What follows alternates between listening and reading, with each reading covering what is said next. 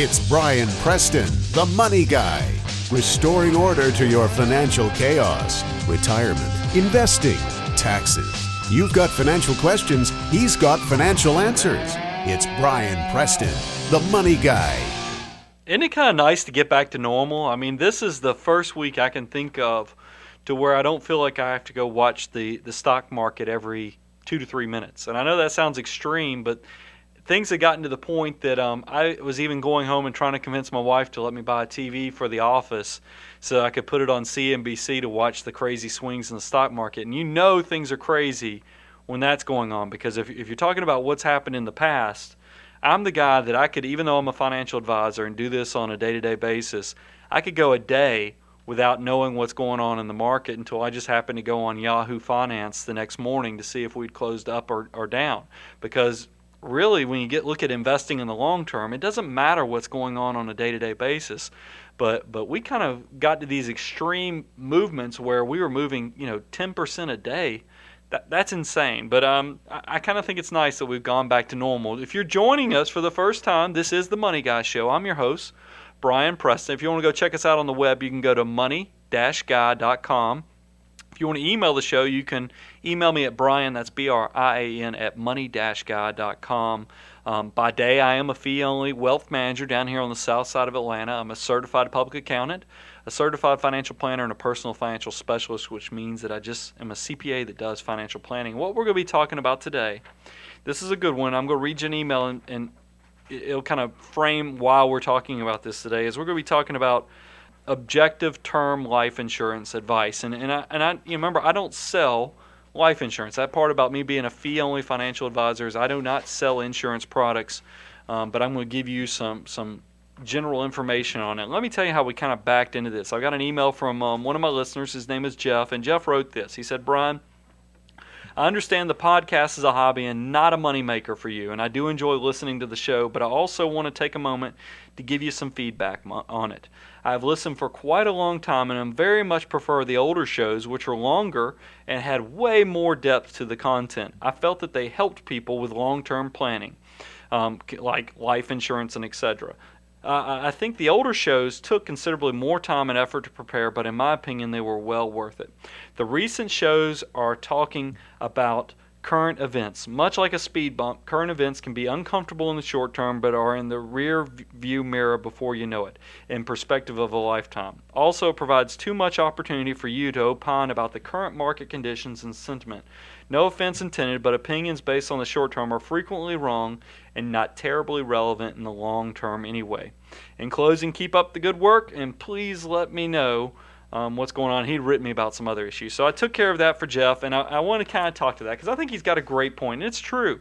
The, the primary purpose of this show, remember, is I'm trying to lead a movement. I'm trying to start something from the grassroots that's different from anything else out there, is where I'm trying to give you free objective advice about your personal finances. And that's that's unique. And we kind of had to get off track a little bit instead of me giving you free financial advice every week.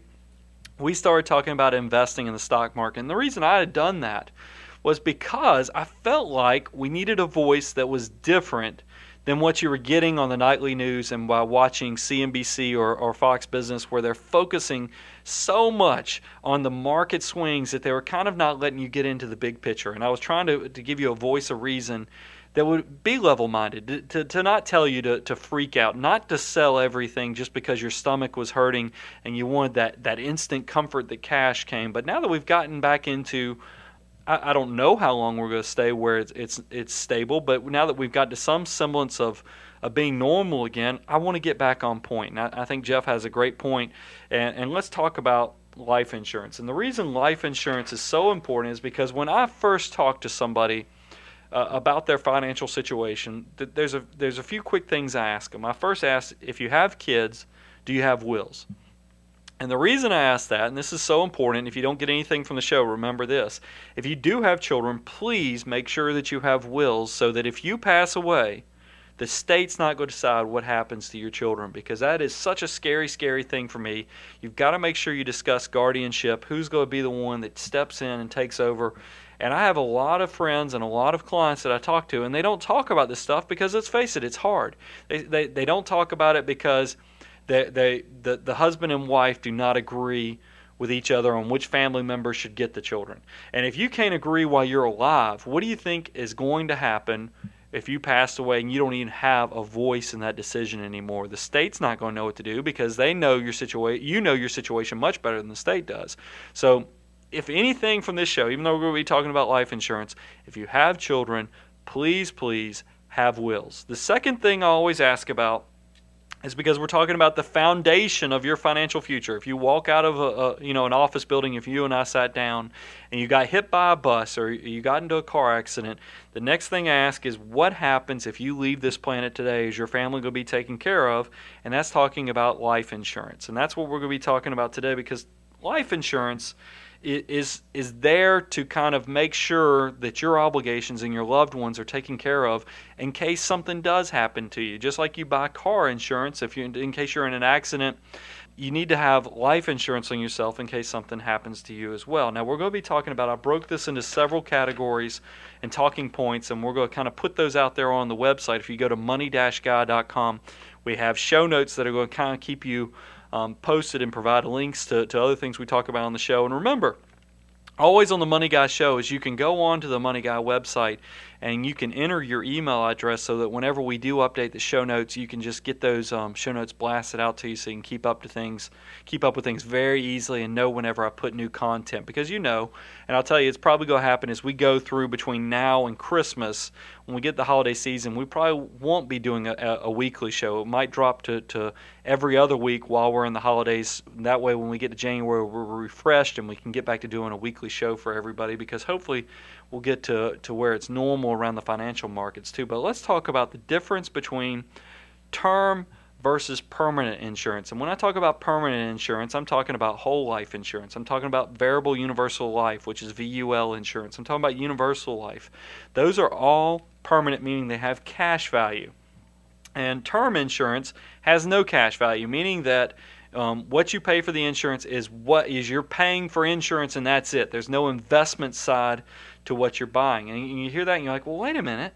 If I'm just, you know, that doesn't sound great to me because I'm just paying for the insurance. I'm not getting. Inv- I want the something that's got an investment. No, if you want to invest, don't do it through insurance products because I always say this is the simple things. I try to keep things very simple to people. I say if you're buying something, if you're using insurance as an investment product, what do you think the insurance companies are going out there and using your money to buy? They're going out there and buying stocks, bonds, cash, the same thing you would go invest your money in. The difference is, is that you're going to pay a lot more in commissions and fees by buying your insu- by, by doing your investments through insurance. Because consider this: term insurance. How do insurance agents get paid? Insurance agents, when you buy term insurance, they're going to get, depending upon if they're independent agents working for a company or if they're just, you know, if they're captive agents working specifically for one insurance company or if they're independent agents um, getting paid out. If they're captive agents, they're probably getting paid 50% of your first pre- first year premium because they got bosses ahead of them that are going to get a piece of the pie as well. Um, if they're independent agents, they could get as much as probably 85% of your first year premium. So if you think about term insurance, right now I went in there and ran. I'm about to turn 35 in the next month. If I um to buy five hundred thousand dollars of life insurance on myself, assuming good health, um, 20 year level term, it's going to cost me uh, $250 a year uh, if you're considering really good superhuman health. Uh, that, so my agent's going to make 85% just using a, a, the best, you know, highest, most expensive case scenario. He's going to make 85% of that $250. If I go buy ter- permanent insurance, that same policy is probably going to cost me, let's just say it costs $1,000 a year. Um, now you do 85% of $1,000, you can see how that's that's a good bit higher than 85% of $250. And that and that's that's what you've got to think about is that you've got a lot of hands in the pot. If you're going to invest, you don't have those same hands. If you go buy a no load index mutual fund, you know that has an internal expense of 0.10%, then you're it's practically free compared to paying those high fees when you when you invest through an insurance company. Now, whole life and universal are going to have just that set payment to to the insurance agent. When you get to variable products like variable universal life, it's um it's also got investment fees. We got sub account fees. We've got you know you could be you could end up paying three to six percent annually of sub account fees that you just don't need to be paying you could just have that money in an index mutual fund. So I suggest people, I know it sounds simple and it sounds boring, but you use term insurance to, to provide for your insurance needs, and then you go invest the difference. You don't have to go buy insurance that is going to cover both your life needs, you know, replacing income, as well as covering your investment. I like to keep those segments separated where I go buy from an insurance agent what I need in insurance, and then I go invest the difference, because I think I can do a much more efficient job since I don't have so many hands in the in the in, in, the pie that are taking cuts of, of the money that, that I could be investing in growing the assets and keeping in my back pocket. So we're going to focus on term life insurance. And term life insurance, let's talk about what's appropriate. Term life insurance is appropriate for people who want life insurance only for a limited term, and that's most people because insurance is going to be used, um, for instance, so that you can make sure if something happens to you tomorrow that your children are taken care of, that they're grown adults and and they have enough to provide for their needs like education, and also to help you in case you pass away if you have a spouse that you needs to have money for retirement. Term life insurance has become incredibly more affordable eh, because we're living longer. And because everybody is living longer, the cost of insurance has gone down significantly. And I've already kind of let that, that cat out of the bag in the fact that a half million dollars of term life insurance can cost as low as $250 for 20 year level term. Meaning, when I say 20 year level term, that means that insurance rate is going to be the same annual premium every year for 20 years. So if it's 250 this year, next year it'll be 250. You know, 18 years down the road, it's going to be 250. It makes everything very simple. Uh, if you think about how much cheaper, because I say it's gotten cheaper because we're all living longer. If you'd have bought the same policy for a 35 year old back, you know, in the, the early 90s, you'd have probably been paying close to $1,000 for the same policy you now can get for the 250 to $350 price range. Incredible how the, the the you know advances in modern medicine have allowed us to now get much cheaper insurance, and it's also a competitive marketplace. So there are really some great deals. So let's talk about how much is enough. And when you're talking about life insurance, especially specifically term life insurance, there's three different things you've got to take think about. You got to think about income replacement. You've got to think about covering debt and future obligations. And when I'm talking about debt, I'm talking about mortgages. Uh, you know, if you've got mortgages and other things that you, do, if you're worried about if you pass away, you don't want to leave behind those things to your loved ones and not have a way to pay for it. Um, income replacement, as I've already talked about, you know, you need to make sure that you've got loved ones that are going to be taken care of for for the next 10 to 15 years. And now, where let's talk about, you know, income replacement specifically, and then we'll move on to to the other things. Income replacement if you think about it, let's talk about some harsh realities. And I know this stuff is morbid to discuss, but if you pass away between, um, you know, when you're in your 20s and you're in your 30s, realistically, your spouse will probably remarry within a three to five year period. Now, if you if you pass away while your spouse is in their 40s or 50s, that time horizon kind of spreads out. I, you know, it, there's a, a period there where you don't see a lot of people remarrying when they're in their 40s and 50s. But then, as something magical happens, once um, people get in their 60s and 70s, is once again, if you lose a spouse in your 60s or 70s, they um, you remarry typically in another three to five year period. It's, it's kind of a unique thing about you know human behavior.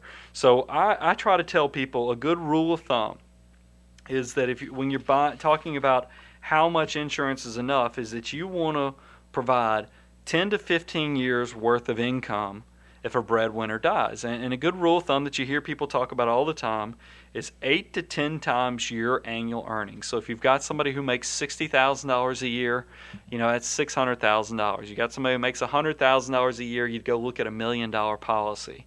And, and you'd be surprised at how affordable you can go buy that, that coverage to, to replace that income and make sure that you don't leave a loved one you know, just sitting on the sidelines and not having anything to to to cover, um, you know, what you're generating in income. So income replacement is very important.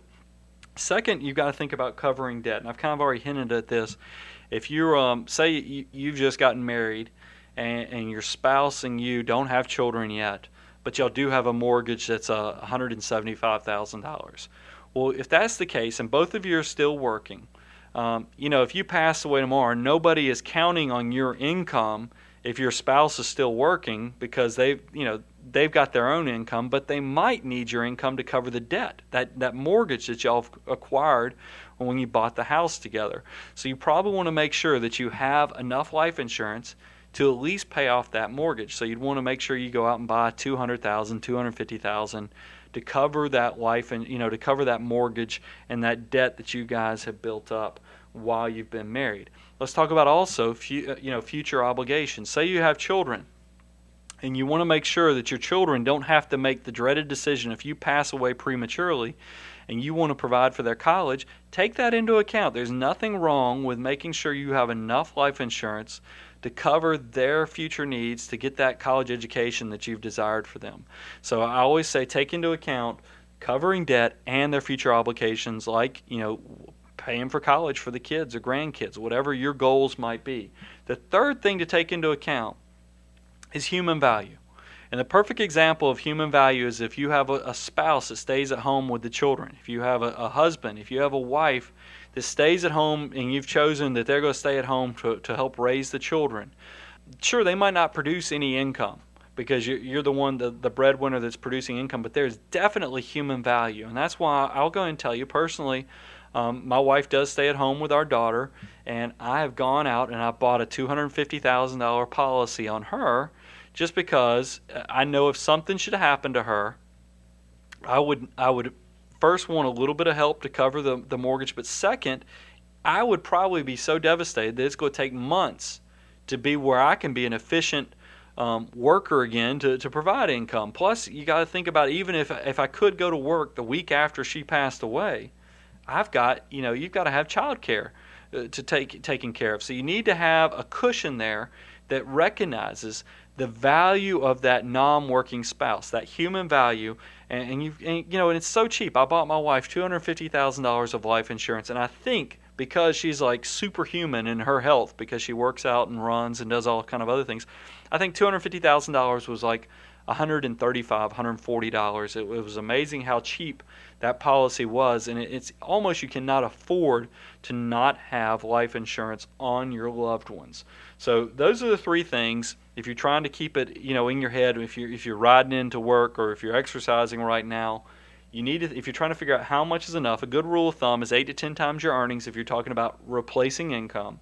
You also can talk about covering debt and your future obligations. And then number three is human value. So if you take account take into account those three things, you'll probably be very covered. You know, you'll be able to come up with a number that can help you figure out how much term life insurance you need to buy.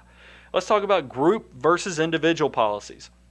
A lot of you now, you probably a lot of you get fifty thousand dollars at work from your employer. And you're like, wait a minute, is Brian psychic? How does he know that I get fifty thousand dollars at work? The reason you get fifty thousand dollars at work for free typically is because that's how much the IRS lets your employer give to you, and they give a tax deduction to your employer for fifty thousand dollars annually. Now, anything above and beyond fifty thousand dollars um, the government kind of restricts how much deductibility your employer gets to provide to you. So, what an employer will typically do is they will offer you supplemental group life insurance that you can buy through work. And, and I tell people, you probably, if you're in great health, well, you do, if you're in good health, you want to buy an individual policy and not buy from your employer. And you say, well, why is that the case, Brian? And the reason is, is because anything group, just like your health insurance, it's group, they have to make sure that they price things to cover everybody.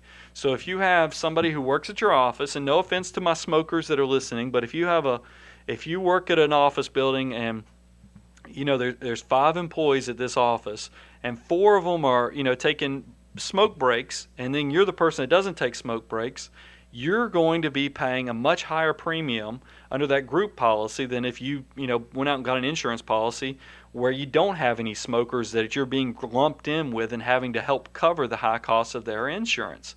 So it's much better if you go buy your own individual policy if you're healthy.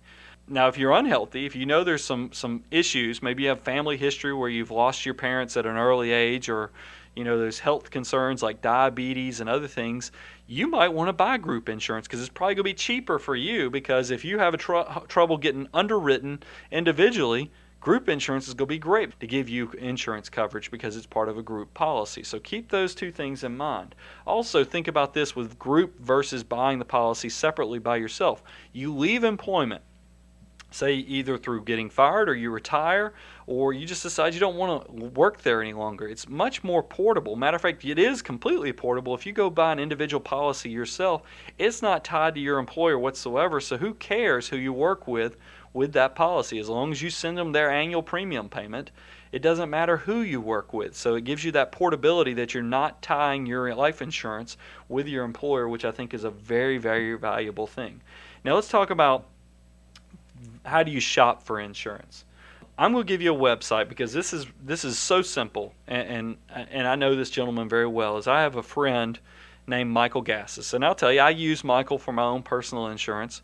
We I've bought some policies through Michael. I've known Michael. I went to high school actually with his with his daughter, and I've known him pretty much my entire life. But Michael Gassis is I'm going to give you a website because he has a great tool on his website, and this is this is the reason I'm throwing his name out is because you can go use this tool and shop for insurance premiums, term insurance premiums, right on his website without even typing in, you know, any personal information. You can just go play around on his website and see how cheap term insurance is. But go to michaelgassagency.com and if you if you don't know if you're having trouble spelling that, you can type it in on Google or you can just go to money-guy.com and I'm going to have a link to to the tool that that Michael has. And what you can do if you go on this website is you can type in your age, you know, your sex, you know, if you're male or female, and then how much insurance you need. And it'll ask you your height and weight and other things. And it will immediately print, you know, pull up on the screen how much that insurance is going to cost with a, a, a group, a whole batch of different insurance providers. So you can go look at them all and see who they are. And I think that's a great tool. But, you know, to go look on the, the internet and see how much insurance costs. But this is the thing about insurance that you have to think about and this is the dirty little secret about insurance that most people don't know. They think it's just like I buy my electronics typically through the internet.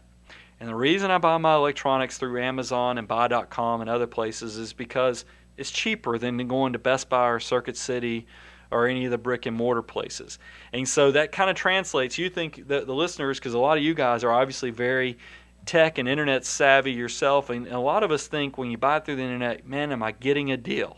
Well, the thing is, is that state insurance regulators kind of control. I know they do in Georgia for sure. They control how much insurance premiums are, uh, you know, for everybody.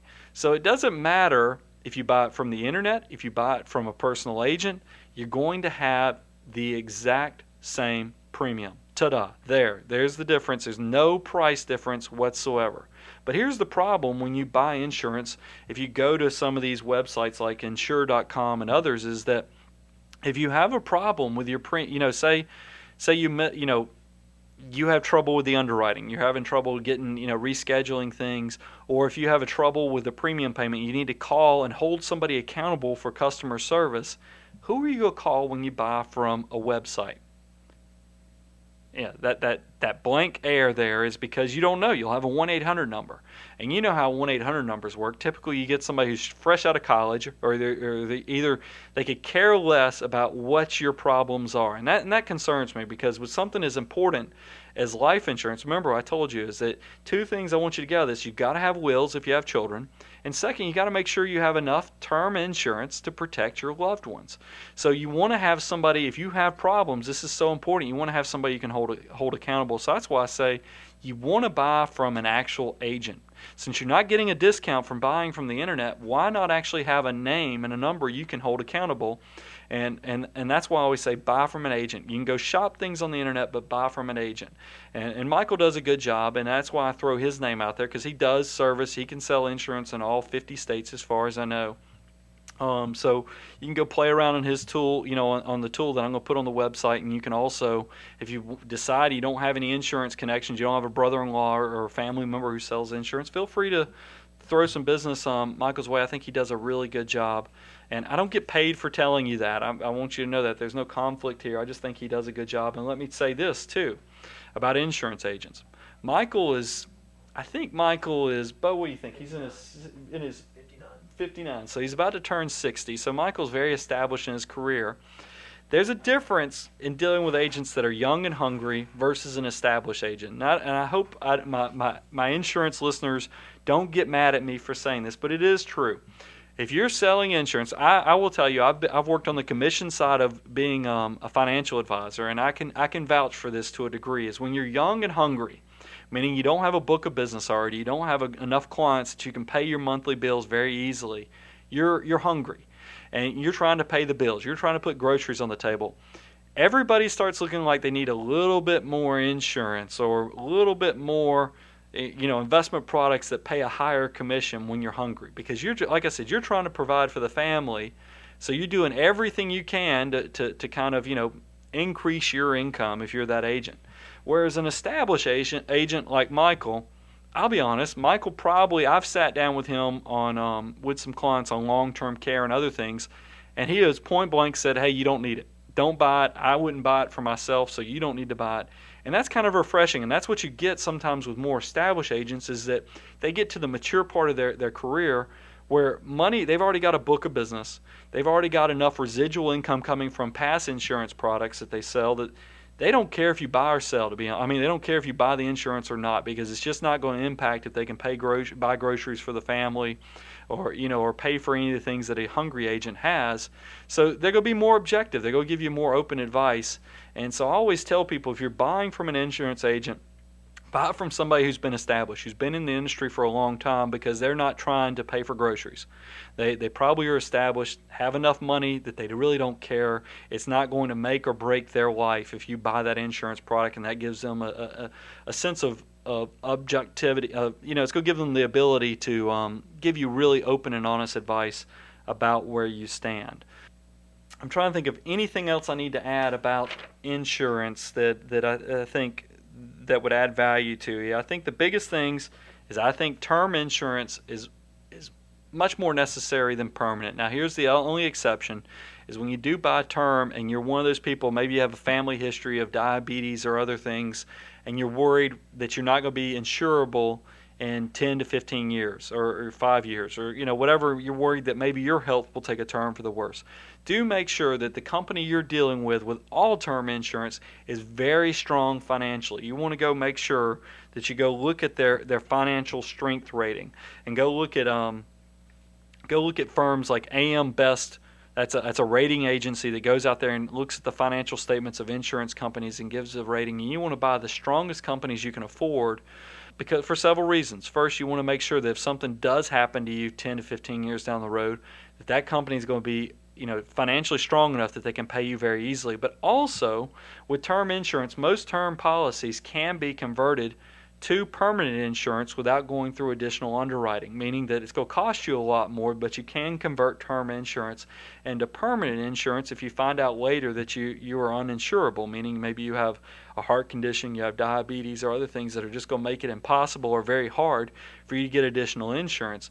And if that's the case, you want to have that insurance with somebody who is financially strong. You want to have a company that you're not going to be worried that they're going to get into to, to trouble and, are not going to be able to, to cover all the needs that you might have. So be very careful in um, looking at the financial stability and strength of a company. I think that it can't be written down. You you've got to put value to the financial strength of that company.